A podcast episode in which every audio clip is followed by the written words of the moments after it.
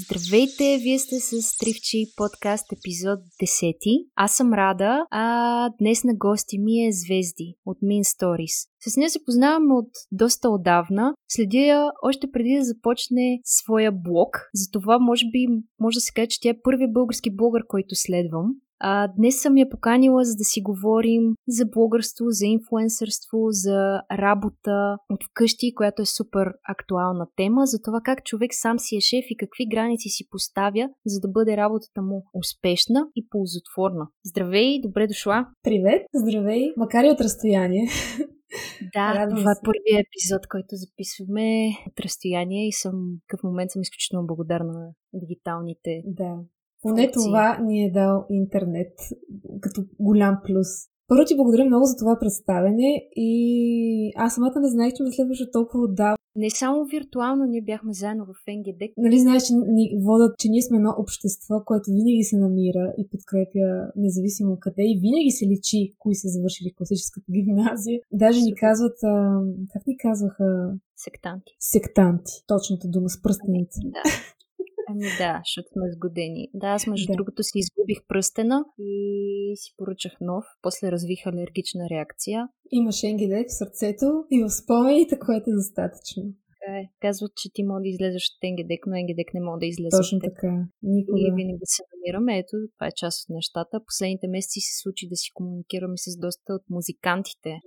Приени музикални проекти, така че минаха си години, но ти преди колко време стартира своя блог? Мисля, че 6 години ще направим много скоро. Честно казвам, аз нямам дата определена или точен момент. По-скоро е месец, лятото, мисля, че беше юли месец някъде преди рождения ми ден. То беше на различни етапи. Първо купихме домейн, после направихме Facebook страница. Общото нямаме точна дата, която да кажа, сега стартирахме. Затова може би не чествам години. Не го чувствам като някаква годишнина, която трябва да отбележа на точно определен ден. Случи се просто като едно стечение на обстоятелствата. С моят приятел тогава започвахме и градяхме портфолио. Той беше фотограф, който предимно снимаше животни и пейзажи. Имаше дори много добри кадри, които влязоха в National Geographic тогава. И аз бях първата жена, която беше снимала. В смисъл, първият човек. Не му беше страст да снима хора и покрай мен се запали да снима хора. То пък как прозвуча това много... Просто бях първият човек, който засне и оттам реши да градим портфолио. Направихме сайт, в който да събираме това портфолио, като аз пък имах идеи и страст към това да ранжирам кадрите по някакъв по-интересен начин, да съчетаваме визии, места, локации, теми, по някакъв начин да се получи като история. Затова и се получиха Mint Stories, защото... Искахме от първи момент да не знаеш какво ще видиш и какво ще видиш от нас и да не ни ограничава в едно далечно бъдеще, да направим, ако искаме, дори мърч с вази. Да речем. Мисля, да е такъв, нещо по-общо. Общо и същевременно да си изградим ние някаква визия за нещата и почерк, който да бъде разпознаван. Такава беше идеята и мисля, че сме успяли до някаква степен. Не бих казала, че просто спираме с темата мода, блог или фотография. Нещата се разрастват от само себе си. Точно така. Нали, важно е, според мен, човек да има определена насоченост. Още щом става въпрос за блог, поне да имаш посока. Да, абсолютно съм съгласна. Да имаш една генерална идея, която аз няма да спра да го повтарям това някой, като зададе някакъв такъв въпрос. Как да стартирам? Ако тръгваш особено с някакви меркантилни цели, ти първо трябва да имаш идеята и след това да я хванеш и да я развиеш. Абсолютно. И съм на мнение, че трябва да я хванеш докато е в зародиш. Защото иначе тя може да си отлети. А когато в зародиш, някак си, може би си по-мотивиран да работиш. Точно за нея, не знам. Точно. Абсолютно съм съгласна. Много идеи сме имали да правим неща и когато сме ги отлагали във времето, те не са се случвали. И аз съм на това мнение, че трябва да хващаш момента и да използваш страстта си като допълнителен стимул, защото тогава даваш не 100%, ами 1000. И наистина е много важно това. Ние сме били адски млади, адски наивни и сме работили, може би, 4 години, без да получим нито един хонорар, нито едно нещо на бартер, нито едно предложение за партньорство. И сме го правили 4 години, е силно казано. 3 години, първите 3 години, защото в първоначално българството беше много непознато. Хората казваха какво е това, това в България няма почва, няма смисъл, защо трябва да си партнираме. Аудиториите бяха много малки, нямаше 10 000 някой да има, това беше чудо. И в последствие всичко се... Да, 10 000 последователи. Да. Беше чудо някой да има. Всеки си развиваше канал, по-скоро писмена форма, като блог. И то за себе си, личен блог. Да, личен блог. Имаше така от по-скоро поезия, лично творчество. Да, много кулинарни блогове. Тогава, между другото, имаш адски много. Аз гледах кулинарни блогове, не толкова модни или лайфстайл насочени. Имаше и пътеписи, травел също имаше, но не чак толкова с екзотични локации, по-скоро някакви пътеписи за България. Така че много се разраснаха. Последните 3 години нещата много се промениха, с което дойдоха и много промени. И вече блогъра, вече се размива понятието между блогър и инфлуенсър. Инфлуенсър може да бъде и просто някой с полуголи снимки. Човек, който има Инстаграм. 100 000 worldwide или само България. И той предоставя някакво влияние, но какво е точно, дали има добавена стойност неговото съдържание, не е много ясно. Ти как виждаш бъдещето на инфлуенсърството? В България, нали, все по-така компаниите разбират важността на тези хора, на това как могат да достигнат до едни други потенциални аудитории, рекламодателите обръщат специално внимание на това. Даже някои мислят, че само на това. Честно казано, смятам, че клиент, така да го наречем, бранда, който застава зад нас и ни търси за определени кампании, става все по-информиран и все по-запознат с това какво да следи. Не да гледа бройката последователи, а да гледа резултатите от дадена кампания, да гледа ангажираността на аудиторията и най-вече да гледа качеството на съдържанието. Има ли последователност в това, което даден блогър, влогър, инфлуенсър и какъвто там Инстаграм звезда се води всеки,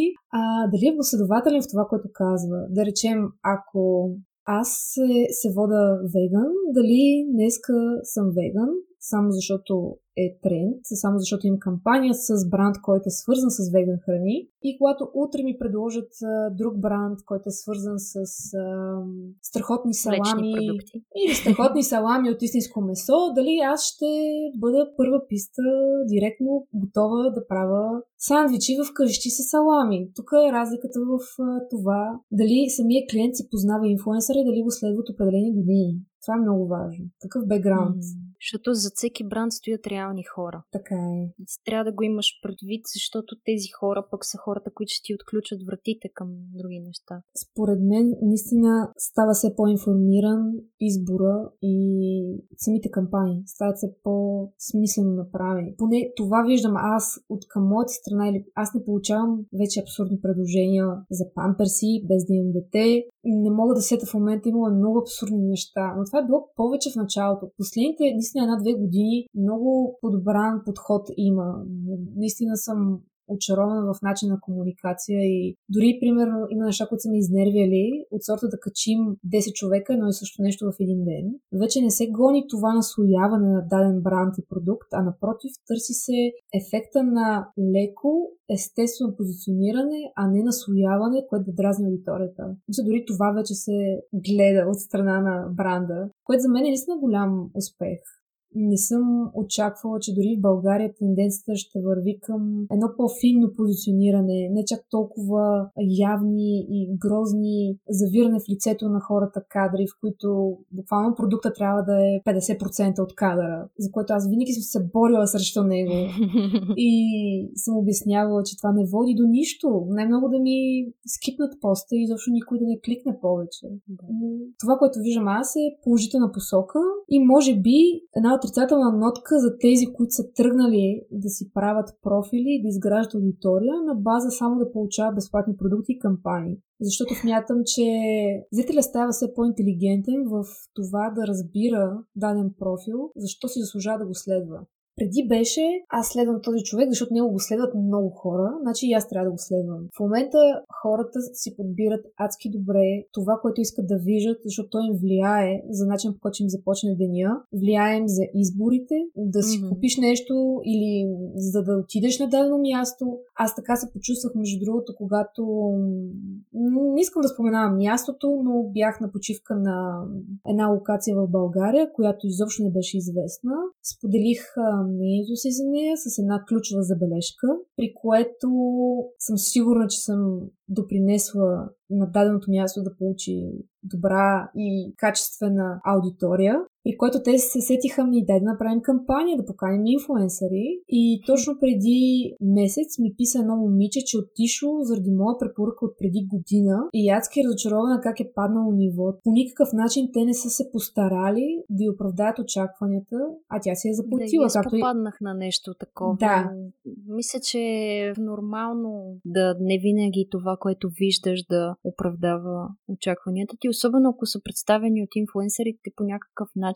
Това е чат за качество. Проблема беше, че в същото време имало инфлуенсър, който е рекламирал колко е било прекрасно всичко, а пък в този момент е имало ремонтна дейност на обекта. Съответно няма как да е било еднакво изживяването и за двете двойки. Просто единият си е заплатил да бъде там, а другият е поканен. И се получило едно разминаване. Ето в случая, това, което исках да започнах да говоря този пример е, че по някакъв начин, допринасяйки на дадени брандове ние инфлуенсърите, може би те смъкват качеството или просто по някакъв начин се отпускат. Не се стараят чак толкова, защото значи ще имат аудитория така или иначе.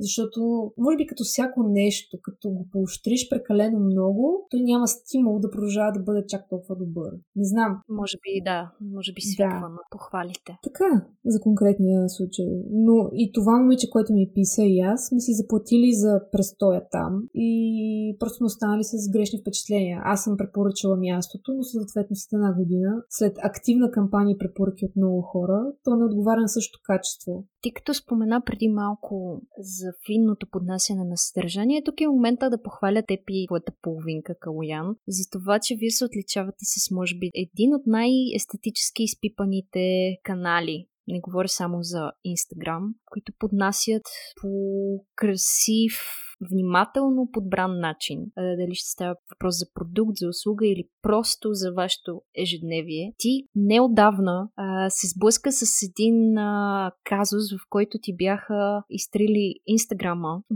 Ти тогава си създаде друг профил, как си го върна, на какво те научи това, че някои неща са нетрайни и че всичкото внимание, което влагаме в тези социални мрежи, са просто един балон. Как се промениха нещата от тогава и твоята работа с платформата? Това, което ми се случи тогава, беше един много хубав експеримент за, може би, всеки инфлуенсър да разбере доколко му е вярна аудиторията. Защото да си направиш нов профил от нулата коства наистина определено не е лесно решение. Защото в този момент, когато тръгнах да го правя, аз си казах, няма смисъл да чакам, по-добре да продължа. Аз го направих и събрах за по-малко 24 часа, мисля, че бяха 6000, което аз тогава мисля, че бях на 15 000 на стария ми профил. Не съм сигурна, вече не помня цифрите какви са били, но съответно аз успях да си върна за по-малко 24 часа аудиторията. Тук е момента да кажа, че в България блог обществото и изобщо всички инфлуенсъри под някакъв начин се подкрепяме, защото аз наистина получих подкрепата им да споделя, че имам нов акаунт, без да съм помолила абсолютно никого за това. Аз дори не бях стигнала до там да си кача всичките снимки, когато започнаха хора да ме разшерват и аз дори не знаех откъде тръгна първоначално вълната, но наистина дори не можех да смогна да отговоря на абсолютно всеки. Беше наистина много емоционален момент. Иначе загубата на профила ми стана по един адски нелеп начин и то всъщност е бък на Инстаграм, така наречен фишинг. Открих акаунт, който беше копирал изцяло моя профил. Потребителското му име беше друго, защото не може да се регистрира като мен, но Името му беше Звезделина Цолова, това, което беше отдолу, както е моето, както и описанието, както и профилната снимка. При което моята първа реакция беше да докладвам този профил, че се представя за мен. Обаче, тъй като това го решава алгоритъм на Инстаграм, първоначално, не човек. А не истински човек. Да. Точно така. И тъй като той е тотално копие, той не можеше да направи разлика кой е истинския профил, кой съм аз. Съответно, мен блокираха за нарушаване на правилата. Инстаграм е блокиран в момента. Един вид, че злепоставях, може би друг човек. Не мога да разбера каква беше точно ситуацията, но ме блокираха. При което аз при момент не се панирах, защото знаех, че не съм виновна с нищо. Знаех, че другия профил по никакъв начин не може да докаже, че съм аз. И се започна една дълга процедура с имейли, снимки на мен с един лист, кодове, Инстаграм профили и така нататък. Тогава Фейсбук аудиторията ми докладваше другия профил, който остана и той изчезна за по-малко от няколко часа, дори на мига изчезна. Мисля, че 2 седмици нямах профил, докато успея да ми го върнат, или 10 дни. Наистина не помня вече. Ние тогава с Калоян бяхме на едно много красиво място, откъдето така и не качих нито едно стори, нито един кадър, но пък беше много хубаво и си починахме с ни приятели. Това, което ми показа, е, че няма смисъл да създаваш единствено и само имидж и бранд за себе си изцяло в социалните мрежи, защото те не ни принадлежат. Ние не притежаваме профилите си, ние не ги контролираме по никакъв начин. Аз съм го имала това винаги като цел, когато съм започвала блога и като цяло това, което правим в онлайн пространството е да бъдем добри в работата си, да бъдем професионалисти в отношенията си с хората и с кампаниите, които имаме и изобщо във всичко, което правим. И съответно ти винаги ще съществуваш под една или друга форма, независимо дали профилът ти ще го има или няма да го има. Ти си изградил правилните отношения, изградил си портфолио, което никой не може да ти открадне, то е там, ти го притежаваш. Никой не може да открадне труда и работата. Това, че един профил изчезва, това може да се случи на абсолютно всеки, независимо дали има намесен хакер или не, може да се случи дори случайно. Тогава, когато на мен ми се случи, започнах да чета форуми, запознах се с какви ли не неща и случаи. Разбрах, например, че Инстаграм, когато ти пишат, никога няма да разбереш, че това е официалният имейл на Инстаграм. Затова никога не мога да ме хакнат по този начин, защото имейлите на Инстаграм са буквално само си хванал двете ръце, натиснал си клавиатурата и е някакъв тотално имейл, който не можеш да го намериш по никакъв начин. Това са официалните профили, които пишат и Инстаграм. Тогава си комуникирах с 2 истински души от Инстаграм, с които мисля, че успяхме да стигнем до някакъв консенсус, но като цяло е адски трудно да си върнеш профил и изисква много нерви. Ако нямаш познания по-английски или изобщо се занимаваш да търсиш и да четеш и да разбираш, много трудно можеш да го направиш. Просто е... В България нямаме официално представителство на Инстаграм. Нито имаме фирма, която може да те свържи с тях, нито да представлява интересите ти. Което, между другото, е доста голям минус за инфлуенсърските агенции и за рекламните агенции, които реално представят нашата услуга, инфлуенсърство и работа с инфлуенсъри. А в същото време те не могат да ни гарантират, че ние ще съществуваме, както и клиента дадена кампания, че ще съществува в профила на този инфлуенсър. Доста голям минус осъзнах тогава. Интересно. Да, нямаме наистина официален бранд, който да може да ни защитава интересите в социалните мрежи. Има за Фейсбук, но няма за Инстаграм. Двете неща са коренно различни, разбрах го, писах си с хора във Фейсбук, те ми казаха, ние нямаме нищо общо с Инстаграм. Нищо, че Фейсбук купиха Инстаграм. Да. Ами те са тотално различни платформи, но може би също това е знак, включително това беше знак и за нас, като твоето обкръжение, за това, че ти винаги трябва да имаш и нещо друго. Абсолютно. Когато си човек, който е в дигиталната среда, ти трябва да имаш YouTube, блог, подкаст или там каквото е.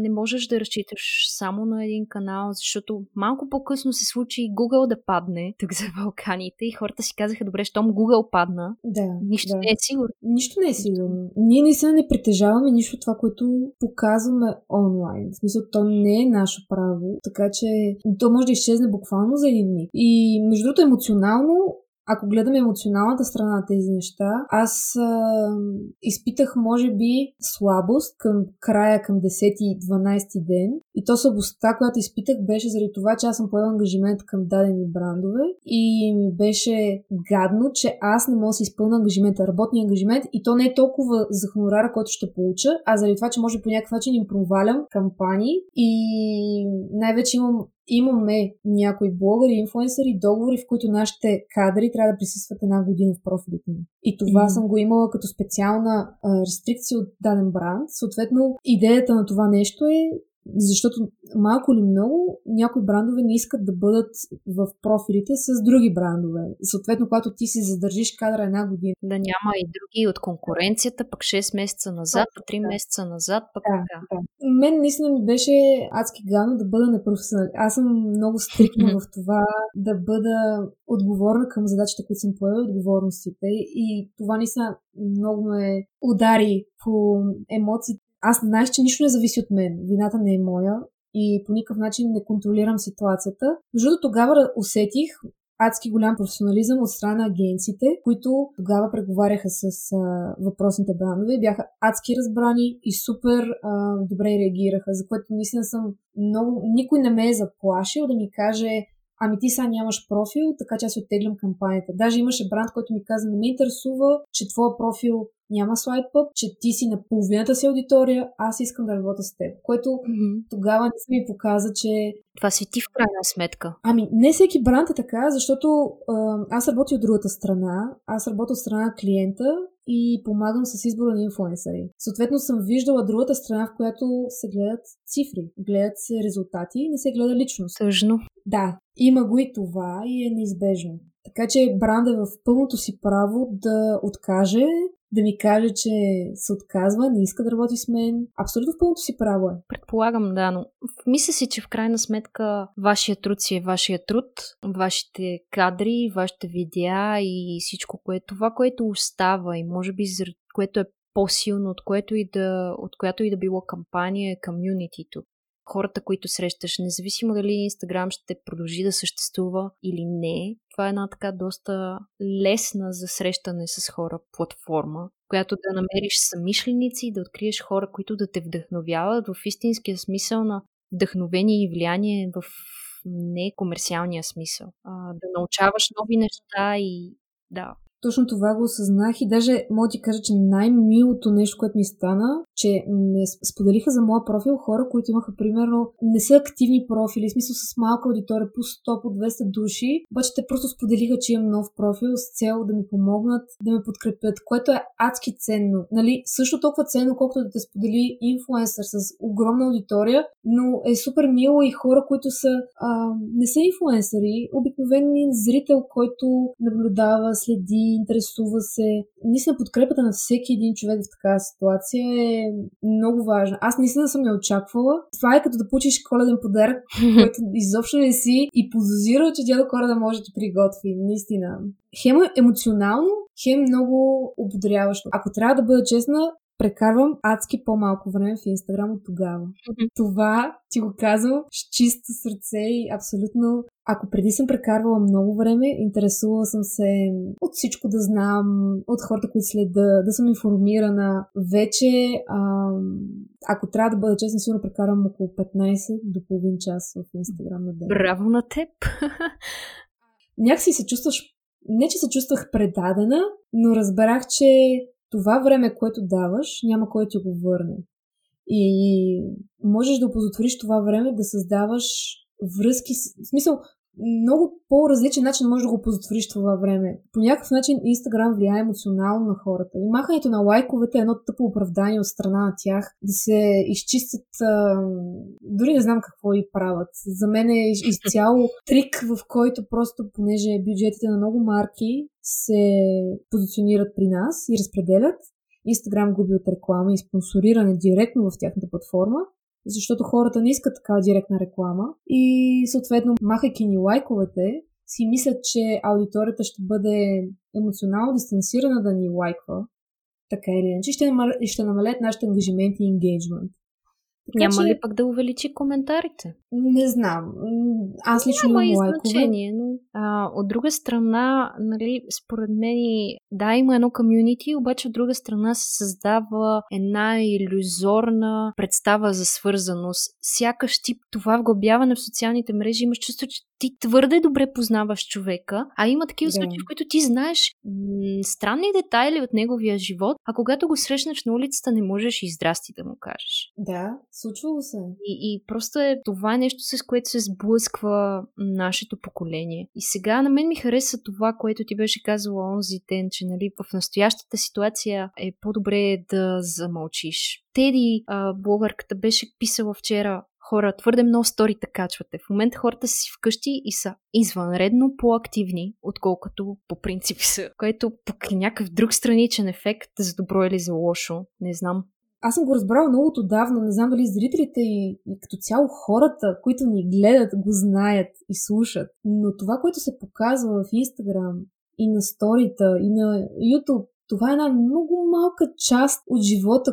Хората искат да видят точно тази част. Съответно, много голяма друга част се спестява. Може би, чрез контролирането на тези 5 минути, този един кадър, тези 5 сторита, ние създаваме един образ, който може да бъде перфектен, но реално никога не е перфектен. Съответно, тъй като аз мога да го наблюдавам от много различни ъгли и да го разбирам и да го виждам, и това беше едната посока, към която тръгнах. Другата посока беше, че аз не съм активна, защото аз съм ангажирана в момента и наистина моята работа в момента е да помогна на брандовете, с които работим, и то говори извън блога, извън на социалните мрежи, а това са наши партньори, защото ние се занимаваме с маркетинг и реклама, изграждаме визия и изграждаме изобщо позициониране на дадени брандове в социалните мрежи и диджитал. И ние в момента им помагаме да излязат от тази ситуация. Защото това е удар под кръста за малкия производител, за много малки брандове, които са български, започват скоро, са започнали. И те наистина не знаят как да се справят. И в момента наистина затруднява се абсолютно всеки и не знае как да прецени. Защото от една страна те си казват: аз трябва да си спаса бизнеса. Обаче идвам аз и им казвам: не го прави на всяка цена, защото може да изглежда отчаян ход.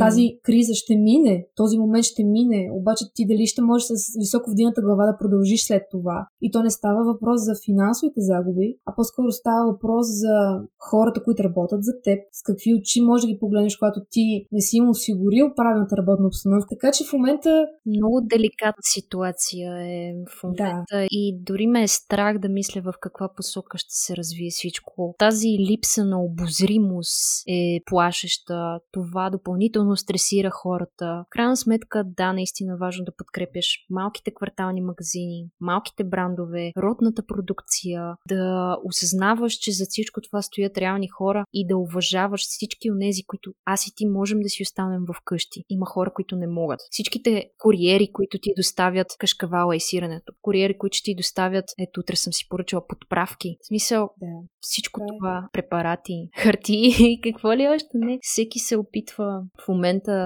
Моята баба има магазинче с нейния мъж до Плевен, едно село. Те имат магазини за хранителни стоки. Малко магазинче, такова, представи си го. Бакалийка. Бакалийка, точно така, което продава всичко. От храна до прах за пране, тоалетна хартия, всичко, което се сетиш. И те не могат да затворят. В смисъл, ако затворят, няма кой да им доставя на хората хляба в това малко сърце. Обаче, какво се случва? Аз това, между другото, мислех си дали да го споделям, защото наистина бях обясняла и излязла от кожата си. Аз много рядко излизам да се изнервя толкова много, но този случай направо ме афектира и реших да не го споделям в моите социални мрежи пред такава широка аудитория от хора, за да не трупам омраза и негативизъм. Но като стана дума за хората, които са на работа и не могат да се приберат, те имат магазин.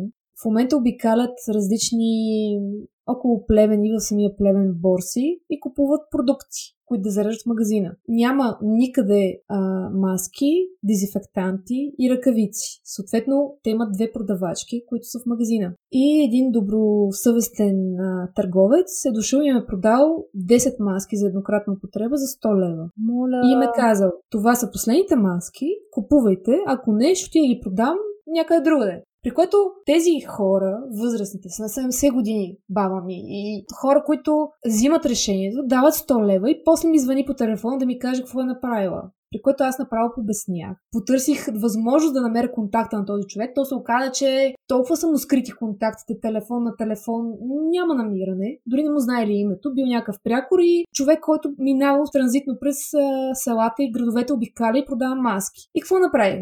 Оставих гнева си и това да го търся. Втората ми реакция беше да отида да намеря маски, дезинфектанти, които да изпратя възможно най-бързо, за да може да ги заредя и да дадат и на продавачките, и на семействата им, и ако мога да дадат и на хората дори в самия град. То даже не е град, то е село. Това също казвам възползване от ситуацията. Абсолютно. Както ало измамниците се активираха и те атакуват най-уязвимите хора. Тези, които имат спешна нужда, тези, които ало измамниците, съответно хората, които са наивни и възползват се от страха на хората, от неясната ситуация и просто нямам дума. Ами да, просто и на мен беше трудно да го разбера. Как може човек в такава ситуация да забравя човешкото в себе си, но то просто го няма. То каквато и да е ситуация, то няма да го има. Така или иначе. Вместо да сме обединени и да си помагаме, което също го виждам, не го отричам. Да, има го много. Хората стават по-сплотени, някак си забравят и за всички останали проблеми, за междупартийни различия, забравят за каквото и да е, за да може всички да се заедат. Неизбежно е. Винаги ще го има. Добро и зло баланс на планетата. Няма как. Ето, в момента природата се възражда, разцъфтява и се чувства добре. Въглеродните емисии са спаднали по света с 25%. За какво говорим? За един месец. Нещо, което аз се опитвам да намилам от доста отдавна, но някак си... Но на каква цена? Това ли трябваше да е цената? Да. Това е баланса. Нещо друго трябва да се случи, но както и да е, откъдето тръгнахме, това, че трябва да подкрепяме бизнесите, да осъзнаваме това, че всеки си издържа по някакъв начин, било то ресторантите, заведенията, онлайн и офлайн услугите. Не знам колко време всичко това ще продължи. Мисля, че, както каза премиера онзи ден, ако някой знае, трябва да му се връчи Нобелова награда, точно това е проблема. Но така де, исках друго да те питам преди малко, за да не влизаме в черните теми и нещо, което твърде много се говори по телевизията и целия интернет, така или иначе. Зад всеки един кадър, зад всяка една кампания, доколко я знам, доколко не знам, стоят толкова много неща. Какво остава скрито за аудиторията? Човека, който на теб най-много ти помага, изграждайки визуалното, е твой приятел. Обаче не всички имат късмет да си имат фотограф на една ръка разстояние. Мисля, че Instagram бойфренда е нещо, което се опитомява с течение на времето. Обучава се, провеждат се така уъркшопи. Но, нали, вчера стана въпрос за това, че ето сега, като съм у дома по цял ден, например, мога да стана, не е нужно да ставам преди работа, за да снимам дадена рецепта. Докато преди това ти виждаш накрая, че човекът Хикс е публикувал рецепта. Това, че той през деня на работа, това означава, че той е станал в 6 часа. Или пък е готвил с нощи до нощите. За да може сутринта да стане, да го снима, да позиционира светлината, да си там софтбокс, такива неща, за да може след това да го поднесе по подходящия начин, да не е в 11 вечерта. Да, така е. Какви са нещата, които ти би издала това, че хората не си дават сметка за доста от нещата? Първоначално, ако трябва да стъпенуваме как се случва дадена кампания или нещо, ти получаваш първоначално имейл с запитване, в което ти се казва, че има даден продукт или нова услуга или нещо, което може би ще представлява интерес за теб. Първата цетка, която от тук насетне, според мен, всеки от нас трябва да прави, е да разбере дали това, което аз правя, е да разбера и да видя дали този бранд по някакъв начин отговаря на мен. Ако то отговаря на мен, супер естествено, аз го усещам, креативно започвам да мисля в посока как да го позиционирам. Ако той не отговаря на мен и не е в моите разбирания, моята същност, аз няма как да го позиционирам. Тук обаче идват двете различия, защото аз се занимавам с реклама и маркетинг и от една страна работя с клиенти, които може би не са нещо, което бих използвала в ежедневието си винаги. Но това е защото аз изграждам съдържание за тях. Но когато става въпрос да изграда съдържание при мен, с което аз да бъда свързана, съм много селективна в избора си. Да, като саламите, което говорихме. Да, защото, виж, за саламите е много тънък момент. Тук не знам дали мога да бъда чак такъв професионалист, за да създавам съдържание и за бранда. Но да речем, примерно, че Калоян е човек, който може би ще бъде тук професионалиста в нашите отношения и ще създаде правилното съдържание за този бранд. Но разграничаваме двете неща. Съответно, ако този продукт, услуга е окей, и абсолютно си взаимодействаме, идеите идват от само себе си. В смисъл, наистина не сядам да скролвам, да гледам какво правят другите и да си кажа, ей, това ще го скопирам, на 100% ще го направя. То ти говори. То по никакъв начин няма как да стане на 100%. Така че първа стъпка ти получаваш предложение. Трябва да го селектираш, за да вижда ли окей. Може би следващата стъпка е да имам фотограф. Да го тестваш. Това задължително. Това да не се коментира. Той продукта, ако не го тестваш и не си го усетил, вие няма как да създадете, според мене. В смисъл, тогава ще се получи един кадър, в който ти просто го държиш до лицето си и се усмихваш тъпо. Съжалявам. То може да ти изпратят празна опаковка. Да, прави си. Съжалявам, ако се засегна. Вълна и да ти кажат после, може ли да ми я върнеш на същия адрес? Между другото, тази история съм я чувала. И с друг. И даже знам за какво говориш. Аз също подхождам и от двете страни, не само... Нали, ами аз не мога да се сетя продукт. Наистина, в момента не мога да се сетя за нещо много-много абсурдно, което ме е стъписало. Например, ще ти кажа, че в много от ситуациите... Например, сега сетих за нещо, което последно съм правила. Работя с един бранд, който предлага широка гама от електроуреди, различни грижи, лична грижа, продукти и така нататък. Съответно, аз работя с този бранд и не работя с нито един друг негов конкурент. Когато става въпрос да позиционирам някакъв уред, аз не само, че го взимам за тест, но аз решавам, че ще го взема и оставя за мен. И съответно аз не получавам хонорар за това. Когато правя реклама на този продукт, аз реално имам представа и лично предпочитание, че наистина това е моето нещо. Защото в много случаи, когато става въпрос за електроуреди или за някакъв по-скъп продукт и ние, инфлуенсерите, го взимаме, получаваме хонорар и го връщаме. Нали, ние сме го тествали, разбрали сме дали ни харесва. Обаче да направиш личния избор, че ти избираш този продукт да стане част от твоето ежедневие, твоя живот и ти го искаш като цяло, това е доста силно като аргумент и за самия бранд, че ти предпочиташ тази марка, ти не просто искаш да си вземеш хонорара и да качиш един кадър. Така че в този конкретен случай аз наистина исках уреда да мога да го ползвам и да имам адекватно мнение за него от личния си опит и го избрах за мой уред в бъдеще. Което е по-силно. По-силно от това да получиш просто един хонорар. Да. Втората стъпка, тестваш продукта. Третата стъпка е да можеш да планираш правилно времето си, така че да осъществиш по един креативен или отговаряш на теб самия начин адекватна реклама за самия бранд. Това не означава да снимаш продукта на преден фон и просто да го оставиш да си стои. Това, което аз се опитвам и мисля, че е правилният подход, е да покажеш твоят начин, по който ти реално го използваш, начин, по който ти усещаш продукта и реално да му покажеш неговото приложение. В смисъл, да не е просто красиво позициониран, а да бъде реално използваем и вкаран в история по някакъв начин. In action. Да, точно. За да не изглежда просто като един рекламен пост без нищо към него. Като едни кутии цигари, които седат просто. Ако този човек пуши цигари, съм съгласна, но ако той не пуши цигари, както между другото 50%, ако не и повече не пушат, но рекламират цигари, за мен е по... Защото аз самата съм получавала предложения за цигари и мога да ти кажа, че хонорарите за цигарите са такива, които много трудно може да устои човек. Тук трябва да имаш много високи морални принципи, защото, както знаем, алкохолния бранш, както и цигарите, те не могат да се рекламират свободно. В смисъл, те имат строги рестрикции, те нямат много полета за изява. Съответно, хонорарите са различни. Не казвам, че хората го правят само за пари.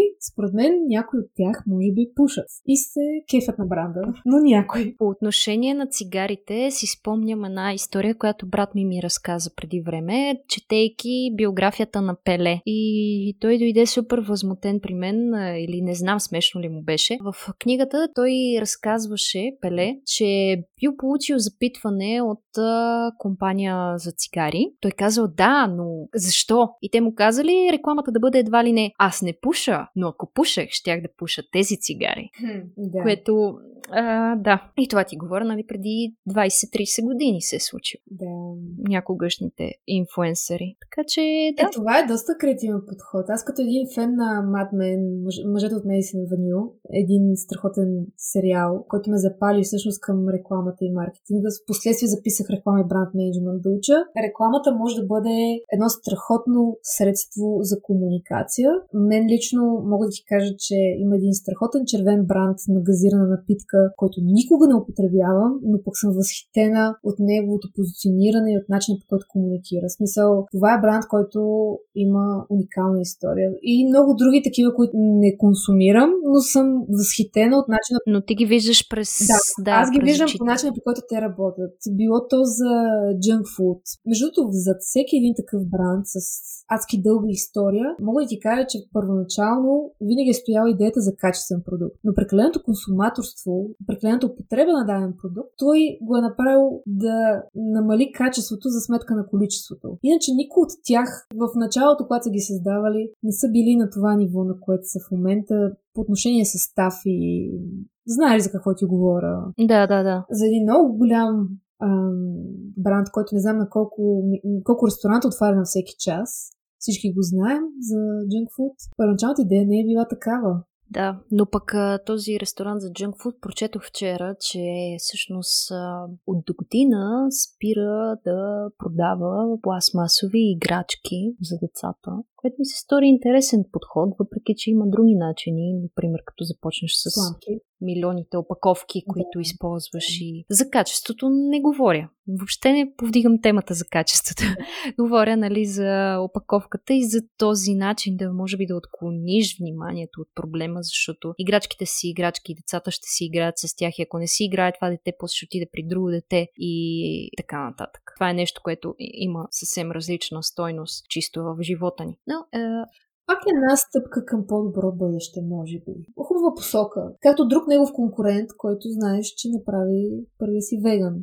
Добре, излиза кампанията и това е, което виждат всъщност хората. Финалният продукт, конкретния кадър, конкретните сторита, конкретните коментари. След това обаче, минава се време, ти трябва да се отчетеш пред конкретния бранд. Това е също нещо, което хората не знаят, не виждат. Да, и че ти после правиш презентации и едни дълги имейли, с които да се види дали всъщност си отговорил на техните очаквания. Точно така. За да се знае дали в следващ път, ако имат нужда от теб, те ще те потърсят. И им вършиш обратна връзка за кампанията като цяло. Между другото, напоследък ми се налага да връщам обратна връзка. Понякога агенцията не може да наблюдава всичко на 100 фронта. И ние виждаме неща, които другите не виждат.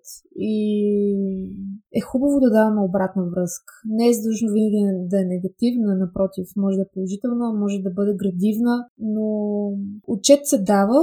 Това се дава в последната година, мисля, две. Преди това никой не го интересуваше до какви резултати е довела дадена кампания.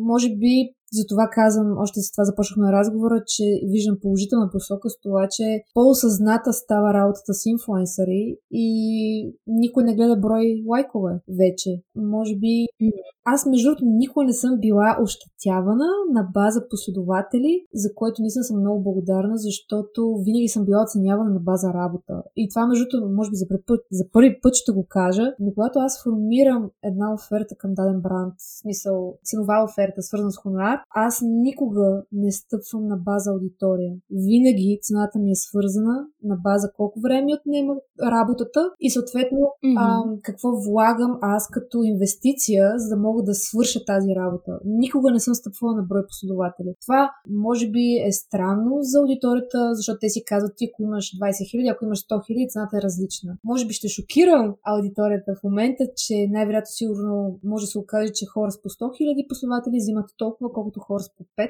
по 10 и по 20 хиляди последователи, защото всеки си оценява труда по различен начин и ако ти имаш с какво да застанеш за този труд, например, инвестиция в хубава камера и ясна и хубава идея. Най-вече инвестицията на време. И това. Защото ти реално човек трябва да си знае цената, независимо дали става въпрос за инфлуенсърство или за нещо друго, защото това е работа, която ти вършиш. Ти отделяш от времето, от нервите и от креативността си, за да и отделиш внимание. И ако се подценяваш, не е добре за теб. Да, така е. И никой няма да ти каже, абе ти много ниско се оценяваш. Никой няма да ти го каже.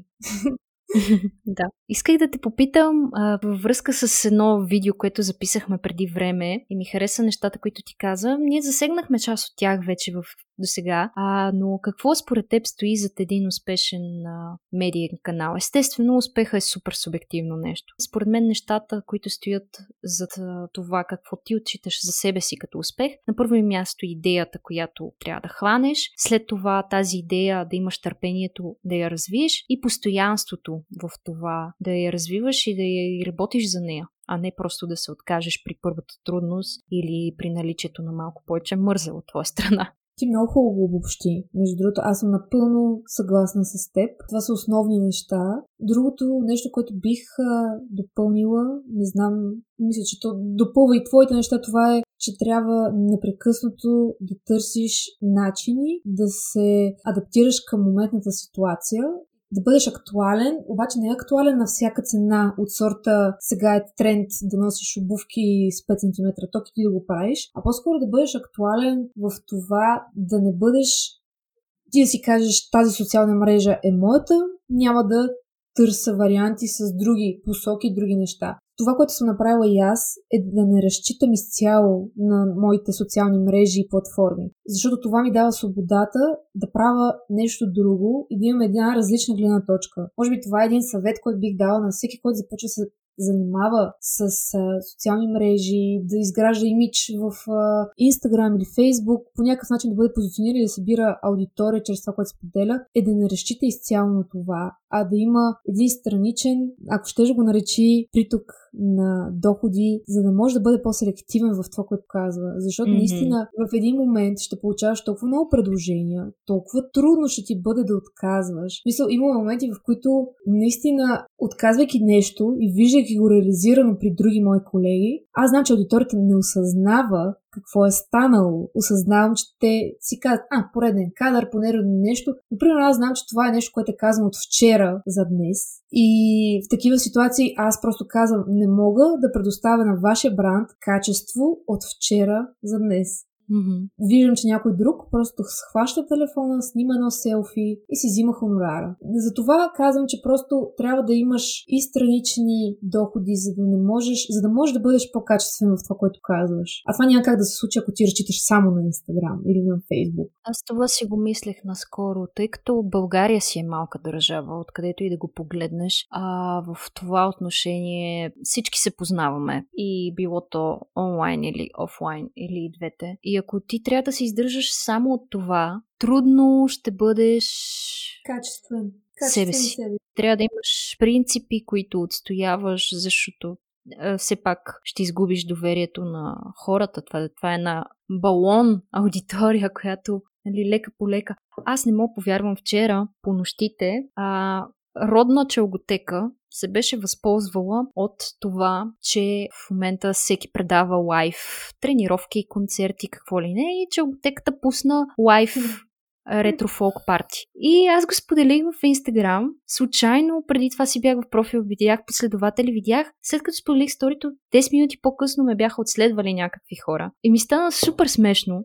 Нали? Някой, който ми се е обидил, и го е приел някакси много лично, затова че съм казала, че явно не може само музеи и театри да се разхождат. Да, трябва малко, нали, друг вид забавление. Не знам дали са го приели на сериозно, навътре, дали са ми се обидели, просто ми стана изключително смешно. Винаги ще е така, да. Относно отследването, според мен винаги ще има хора, които ще те отследват, защото си ги издразнил в даден момент.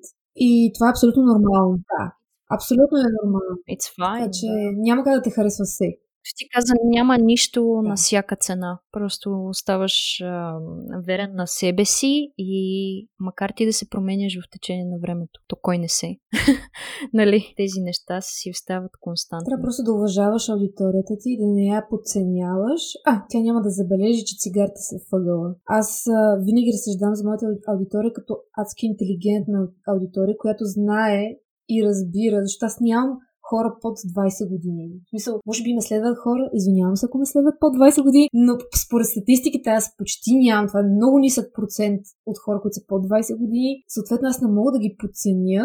В един момент да тренирам и да показвам плочки, а в другия момент да ям торта и да казвам с нея отслабвам по някакъв начин. Нали, естествено, ако не е веган, нали, специални с хубави съставки и така нататък, знаеш за какъв бранд говори и за какви...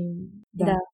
Така че просто не трябва да подценяваш аудиторията си. Тя разбира много добре. Да, и се приспособява. Аз с огромна радост установих преди време, че всъщност моята аудитория е 25-30 годишна. Аз самата съм на 24, което, нали, това е даже повече от това, което повече отколкото съм аз. Приятно ми се стори, тъй като явно откриват нещо, което да темите ти задържи. Явно са адресирани така, към по-широко, в смисъл аудитория, която може, както тук казват старите хора, задминала си годините, надминала си ги, надраснала си ги. Браво!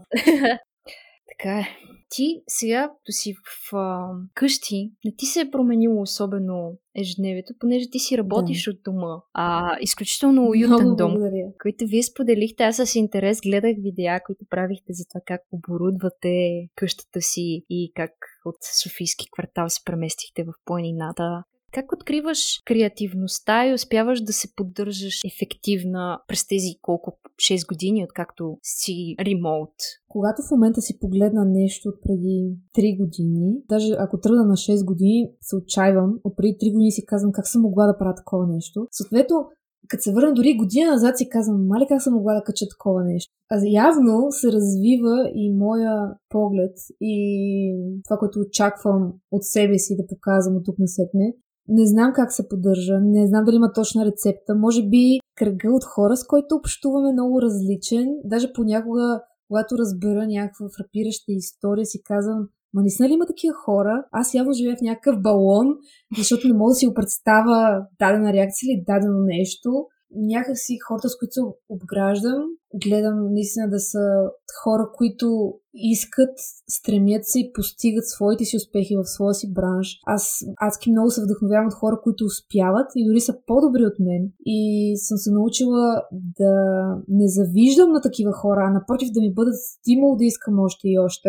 Да, истински се радвам на успехите на приятелки. Между това аз много рядко споделям хората от моето лично обкръжение. В смисъл, опитвам се да запазя по някакъв начин най-милите си неща скрити.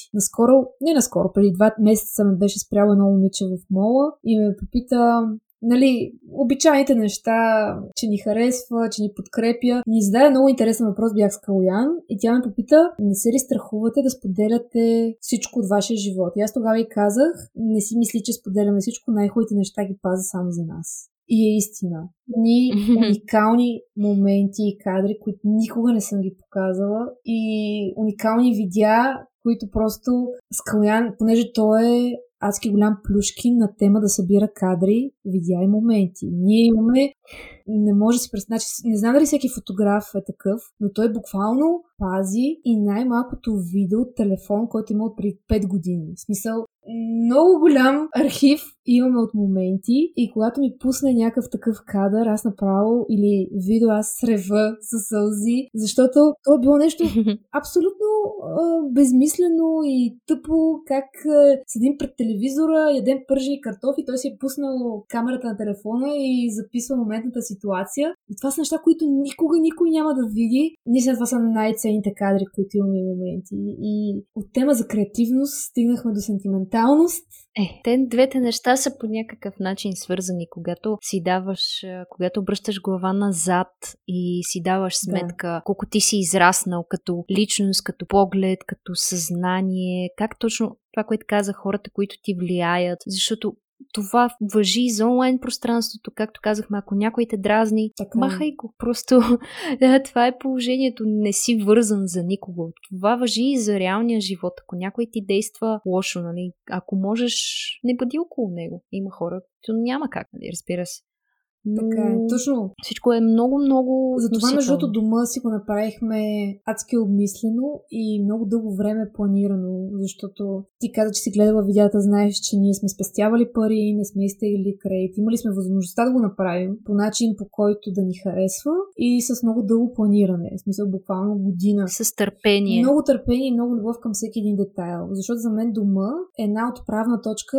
Аз обожавам България и място, на което живеем. Аз смятам, че по-добро място на света няма да си намеря, на което да живея, защото буквално това място тук е нашия дом, от който мога да обиколя и да преобърна света от тук насетне. Затова в моментната ситуация всеки ден казвам на Калоян, адски съм благодарна, че направихме този дом така, че да не чувствам като в затвор, че си седа вкъщи. Напротив, аз се чувствам супер вдъхновена, щастлива. Обичам...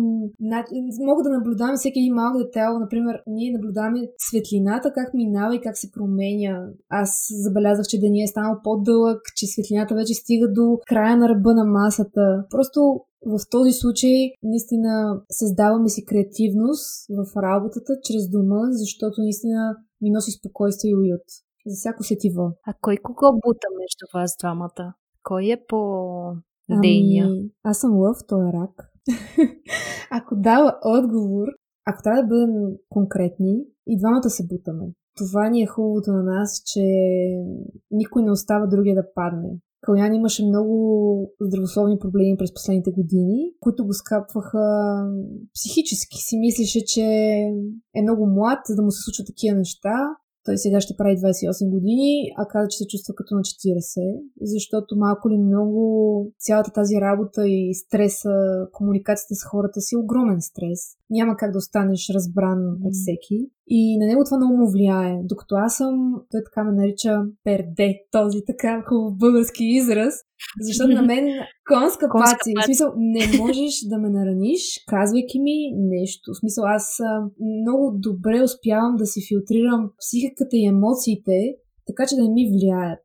Като той много се скапва от такива неща. Много емоционален. От нас двамата той е по-емоционален. Когато става въпрос за такива неща, аз го издърпвам буквално като последния човек оставам на фронта.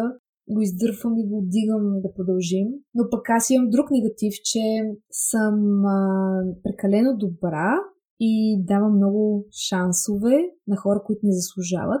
Докато тук идва той тежката ръка. Той затова може би му се е събрало емоционални по-големи товари, защото той буквално идва и оправя ситуации, в които аз не мога да бъда твърде крайна и твърде решителна. Мисля, аз мога да се свърша хубавите неща, свързани с креативност, намиране на клиенти, изработване на даден продукт. Обаче стана ли въпрос за събиране на плащания, свързани с адвокати, работа, въобще изобщо разправи. Неща, които са свързани с разправи, Калоян човека. И тогава се получават емоционалните балансират. Еми балансирате се двамата. Така изглеждате ми доста отстрани уравновесени. В 2 епизода по-назад бях поканила 2 дами, които са приятелки и са стартирали свой собствен бизнес. Как обаче се работи с човек, който ти е в къщата? Как установявате границите на работата и на личния живот? Защото тънък е момента. Много тънък. Като един много тънък лед, който всеки път се пропуква. И въпросът дали ще потънеш изцяло или само с единия крак. Няма какво да се лъжим. Адски трудно е да се изключиш в 6 часа или 8 часа и да си легнеш до този човек и да си кажеш каквото било. Всичките ни скандали за 6 години връзка са свързани с работа. Абсолютно всеки един скандал е свързан с работа и то може би понякога не е от независещи от нас причини, но за съжаление нямаме личен скандал. Не знам дали е за съжаление, но е тъжно, че се караме само за работа. Не, напротив, не бих казал, защото когато работите, вие отключвате една различна своя същност. И аз за 4-5 години не съм усетила нуждата от скандал с човека до теб, защото ти, за да си дълго време с него, очевидно се разбирате. И когато работиш с някого, това е една друга твоя същност и е нормално в такава ситуация да имате неразбирателства, така че не е за съжаление, според мен. Ами, отнема ти адски много. Например, ще кажа, че Калоян има една мечта, която според мен е понякога, може би, тъжно е да я кажа, но неговата мечта е да отидем някъде на екскурзия за 10 дни и да не направи нито един кадър. Вау! Wow. Което осъзнаваш какво е 10 дни. Примерно да сме на някаква уникална локация. Когато си фотограф. Да. Той си има едно много гадно проклятие, че като бъде поканен някъде на семейен празник, от него се очаква да носи фотоапарата винаги. Така че покажи на хората, че правиш нещо добре и никога няма да остават. Да, абсолютно. И като те поканат на сватба и тук е добре да имаш... Да. Честно казвам, не бих разчитала на сватбата си на поканен фотограф да се сети да си вземе фотоапарата, че ще ми направи най-добрите кадри. Не, тук това си е много... Между другото, сватбата е адски отговорен момент, който може би една от причините да не се женим е, че не може да се намерим фотограф. Съвсем сериозно. Той каза, че иска той си снима сватбата, при което аз му казах, че това няма как да се случи. И той ми праща фотограф, значи, който сам си е заснел. Значи, advanced selfie wedding. Има такава сватба заснета, между другото. Много интересен проект. Wow. Да, много креативно заснемане. Да, това е вече next level. Но да, ето, това са си косурите, нали? Обощаря ходи бос. Да. Но пък има такъв архив, за който съм адски благодарна, между другото. Не знам хората дали осъзнават какви неща преминават през живота и да имаш някой, който да заснеме всяка една твоя емоция. Буквално аз в неговия архив имам мои състояния, в които рева, смея се, танцувам по пижама, танцувам без пижама. Какви ли не неща, които наистина, ако трябва да ми прави някога филм, видео, някакво домашен архив, аз сигурно няма да повярвам този човек какво е заснел без да разбера. В смисъл, ти имаш едно странично око, което те вижда по много различни начини. Много е... Добро е ли за лошо? Да, с добро ли за лошо, той те вижда по много различни начини. Магия е фотографията. Особено пък видеото. То носи много-много информация и история. Ти имаш ли пръстой заснема видеята и кадрите? Ти ли ги режисираш или той? Ами да. Как се случва един такъв процес? Ти си намисляш, ти каза, че веднага почваш да мислиш за това как да вкараш някой продукт в действие и веднага почваш да мислиш локации. Предварително си имаш запаметени идеи за локации, които казваш, аха, ето тук ще бъде. Да. Защото след това нещо има и режисура, пък това ще застане така, пък онова, пък така, пък светлината трябва да пада по този начин. Пък трябва да нося това пълто, пък трябва да съм гримирана с тия сенки. Реално е така. Аз сетвам целия кадър, докато Калоян е техническото изпълнение ми казва, това е винаги е един от скандалите, поводите за скандали е да ми кажем, това няма как да се случи. Това няма стане. Да. И аз казвам защо. Ами защото не познаваш техническите параметри на фотоапарата, не познаваш и почва да ми обяснява неща, как не може да се случат, защото светлината минава от там и така нататък. Аз много добре знам как трябва да позиционираш дадено нещо спрямо светлина, но се започват едни много тънки детайли от сорта на скоростта на фотоапарата, доколко минава, колко кадра може да снема в секунда и се почват едни скандали. Аз казвам, трябва да намерим начин да се случи по този начин. И той казва, измисли друга идея. И обикновено скандалите тръгват от тази посока. Аз казвам, теб те мързи. Той казва, а ти пък прекалено летиш. И се почва един час каране. Но като цяло, да, Калоян е... Успявам да му нареда кадъра. Той участва много в идеята. Но оттам насетне аз изцяло му подготвям снимачната площадка. В смисъл, даже на мен това ми е супер интересно като процес. Не толкова да бъда на самия кадър, да присъствам, колкото да създам кадъра. Ние това го правим за други хора, без да присъствам аз като модел или нещо подобно. Просто аз му позиционирам, изготвям целият дизайн, как да изглежда мястото. Подбирам му, примерно, материи, които бих изглеждали окей с даден продукт. И така се случва магията, той натиска спусъка. При видеята пък аз правя изцяло обработката на видеа. В смисъл, аз ги редактирам, а той пък е color grading. В смисъл, той се занимава с осветяването на видеята. Mm-hmm. Разделили сме си работата. Не може всичко на един гръб. Не, но не, по-скоро е не заради обема работа, а заради различната гледна точка. Заради това е по-скоро ценно е, да. Значи има си плюсовете и минусите да имаш фотограф до себе си 24/7. Въпрос вече на момента, кое ще е повече плюс, кое ще е повече минус.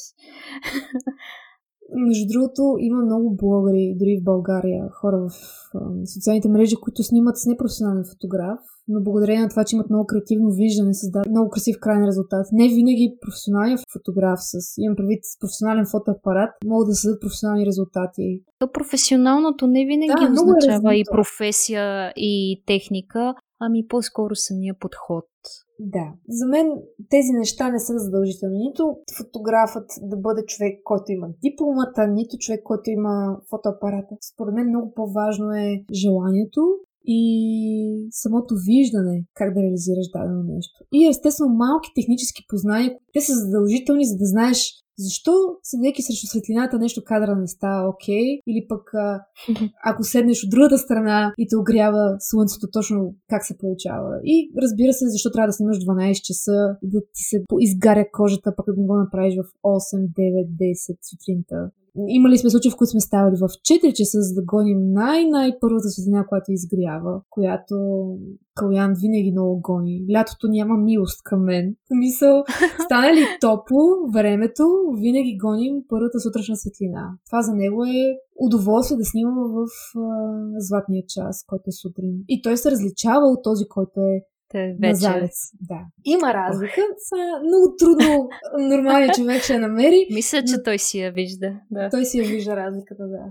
Във връзка с всичките неща, които казахме, но понеже вървим към приключване, ти какви съвети би дала за някой, който би желал да се занимава с реклама, блогърство и така нататък? Някой, който идеята му е в зародиш или те първа прохожда? Ами, наскоро едно момиче ме попита, каза ми, аз нямам идеи за кадри и за постове, как ти идват твоите идеи? И се замислих, че може би ако не ти идва идеята как да го направиш, може би не е на 100% това нещо в момента за теб. Може би ти липсва вдъхновение, може би ти липсва посоката, за която си говорихме с теб.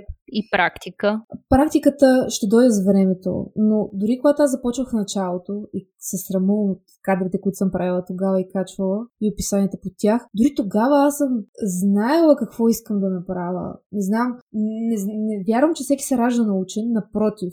Ти нищо не знаеш, учиш се в процеса на работа, но винаги съм имала желанието да го направя и винаги съм искала да опитвам, да експериментирам и да видя какво ще се получи накрая.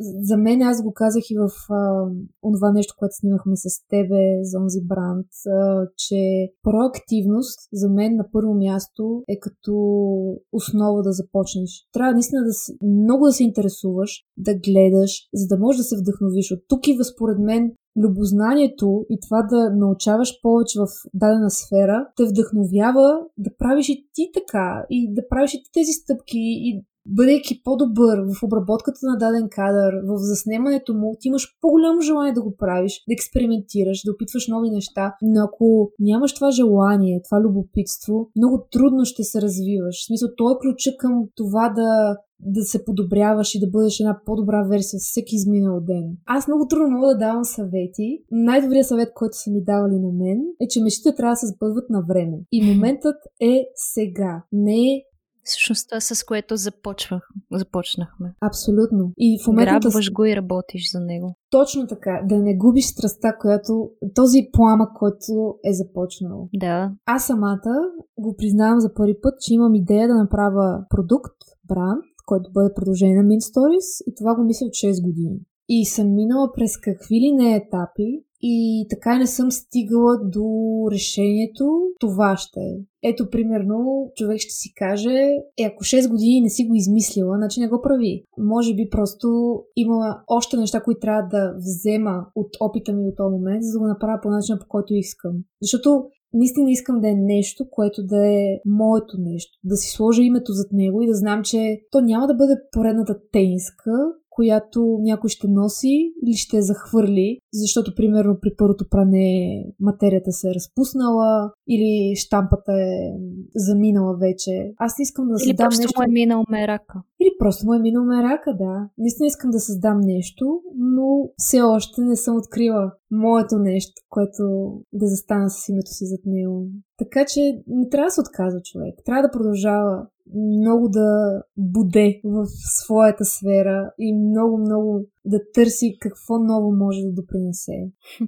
То ти като каза пламък и се замислих, че точно тази метафора, нали, че ти запалваш искрицата, тя се превръща в пламък, ти го поддържаш, за да стане в огън. Точно така. Който да те поддържа и да те огрява, да те сгрява или там, както се казва. И по този начин ти можеш да запалиш и другите. И най-трудно е да поддържаш огъня дълго време. Наистина, това е най-трудната задача после. Защото много хора се отказват по пътя. Да. Това важи за доста аспекти. За всяка една сфера.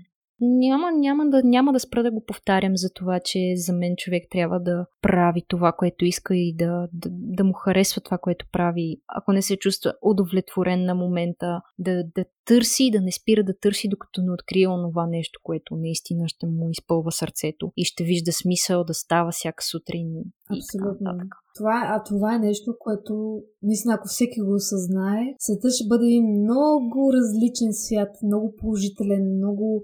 Наистина, дори не мога да си представя да правя нещо, което не ми харесва. Аз много рано го осъзнах. Може би нашето поколение много рано го осъзнава, защото ние сме си говорили преди с теб. Нашите родители не са имали този избор. Преди 20 години, когато са започвали своя трудостаж, те са имали едни определени професии, които са били уважавани, ти е трябвало да ги работиш и съответно не са осъзнавали дали...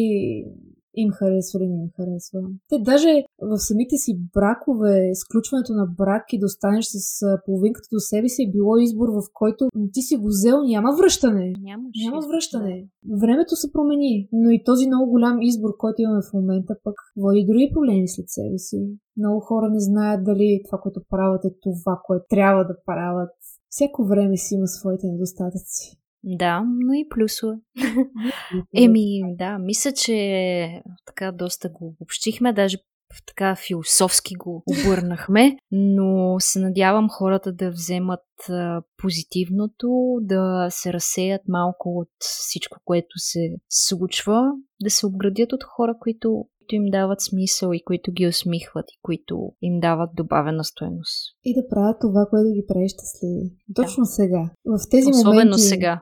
Да. Аз днес сутринта се усетих как вече, аз съм човек, който изключително не ме свърта на едно място. Да, обичам да си седа вкъщи. Да, уютно ми е да съм сама със себе си и да правя някакви такива домашни неща или просто да си готвя или просто да си седа и да гледам в една точка. Усетих се как, нали, стоенето вкъщи в момента не ми влияе толкова добре, но отдадох се на нещата, които харесвам днес. И ето ме сега, съм в добро настроение и няма и помен от начина, по който се чувствах сутринта. Аз си го поставих като дългосрочна цел, която знам, че чрез моите стъпки днес, аз знам, че това ще има ефект. Съответно, поставяйки си го като една дългосрочна цел, например 2 седмици, месец, в който ако аз бъда това, което правя в момента, аз ще имам резултат. Някакси крайната цел ме стимулира адски много и съм наистина много стрикна в това, което правя в момента. Освен, че си седа вкъщи, намирам много неща, които да ме правят щастлива, защото ние с Калоян сме тотално и киноманяци на 2 платформи, които представляват почти цялата, всички сериали, които обичаме, всички и гледаме. И буквално тук се въртат нашите любими сериали. Работим си строго всеки ден, плюс уикендите, естествено. No. Имаме време да прибавим. Няма събота, няма неделя. Не. Между другото, никога не познаваме уикенд. Калоян се опитва да го въведе, но не познаваме уикенд. Така че хората трябва да си разпределят времето и да се чувстват полезни в един техен ден, да се чувстват, че са свършили нещо хубаво. И това наистина много допринася. Аз не съм разбрала, че минало седмица... Аз затова те попитах в началото кой ден сме, защото наистина за мен това е минало времето като един миг и съм много положително настроена, че всичко ще премине, много бързо ще премине, защото според мен сме българите отговорни и сме да твърда, че за разлика от други държави, в момента ние показваме една решителност, за което мисля съм много благодарна, че успяхме да го направим. Ще се справим и с това и ще излезе много различни хора, което е хубаво. Много хубаво. Силно се надявам това да бъде просто един урок, който днеска прочетох, нали, поредната шега беше, че явно нещо сме се пренатоварили, нали, се налага да забавим темпото, да си седиш вкъщи, за да вземеш поуките. Както когато те наказват, те те наказват не за да ти е зле, а за да осмислиш какво ще правиш занапред. позитивни мисли, поуки, уроци. Сега, като че ли наистина имаме време да позабавим темпото, да преосмислим ежедневието си, да преосмислим необходимостта на хората около себе си, по-конкретни. Абсолютно. Съгласна съм. Много ти благодаря. Аз много благодаря за тази покана. Аз ти оказах в началото, това е моя първи път беше с теб, така че благодаря ти. Айде се в тето. Това не е телевизионен ефир. Това не е рекламно време. Можем да си говорим каквото искаме. Можем марки да споменаваме. Можем да псуваме. Цензура за това все още няма. Може да си говорим и 2, и 15, и 115 минути, така че няма кой да те спре. Мен затова ми харесва този формат. И също, нали, сега аз стартирах преди няколко месеца с идеята да се срещам лично с хората. Още преди да знам как ще ескалират нещата, бях взела решението, че ще си стоя вкъщи. Подозирах, че ще се съгласиш и си бях написала идеи за бъдещи теми. И свикам, ето сега е момента да си говорим за фриленсърство, в такъв особен момент с човек, който знае как се случват нещата. Благодаря ти наистина за тази покана и на мен беше супер приятно, защото аз не съм чувала гласа отстрани, смисъл аз не обичам да се слушам отстрани. Не знам какво ще излезе накрая, но... Ами, хубава вечер ти желая и на слушателите да им кажем, ако не ви, защото вие сте дуо, ако не ви следват, да ви последват Mint Stories. Аз винаги оставям линкове навсякъде за блог, Instagram, Facebook страници, YouTube канали и каквото и да е. Общо взето, до сега винаги положението е било тръгваш и изведнъж се оказа, че е минало час и половина и дори не сте засегнали половината от нещата, за които бихте си говорили, би могъл да се разгърне разговора, така че обещаващо е да се чуем и видим живот и здраве и втори път, така че хората, ако имат конкретни въпроси, могат да ги задават и вече да се свързват лично с теб, ако нещо по-конкретно ги интересуват нещата, които си споменала. Звезди е изключително всеотдаен и усмихнат човек, който винаги е готов да помогне и да допринесе с каквото може. Винаги много благодаря. Между другото, нещо, което искам да кажа за финал е, че това е най-ценното. Хората, които имаме като аудитория и никога не трябва да губим връзката с тях. И за мен това е най-добрата обратна връзка, която получаваме от аудиторията, която ми пише на лично съобщение. Защото рядко на коментар може да получиш точно това, което някой иска да ти каже. Хората искат да ти кажат нещо много по-лично, нещо много по-хубаво, не искат да ти го кажат лично. Приветствам винаги съобщения, отговарям. Старая се, наистина опитвам се. Особено когато направихме дума, ми беше много сложно, съм отговорила сигурно 99% на хората, които съм могла да говоря. Така че винаги съм на разположение, да помогна с каквото мога. Благодаря за което. И аз благодаря. Последвайте Звезди, последвайте мен, абонирайте се, за да не изпускате следващи епизоди на подкаста. Сега в тези смутни времена може би ще се случва дистанционно, така че ако видите само една снимка, не се очудвайте. Благодаря за подкрепата, която има до момента. Ако имате идеи за конкретни теми, пишете ми и до следващия път.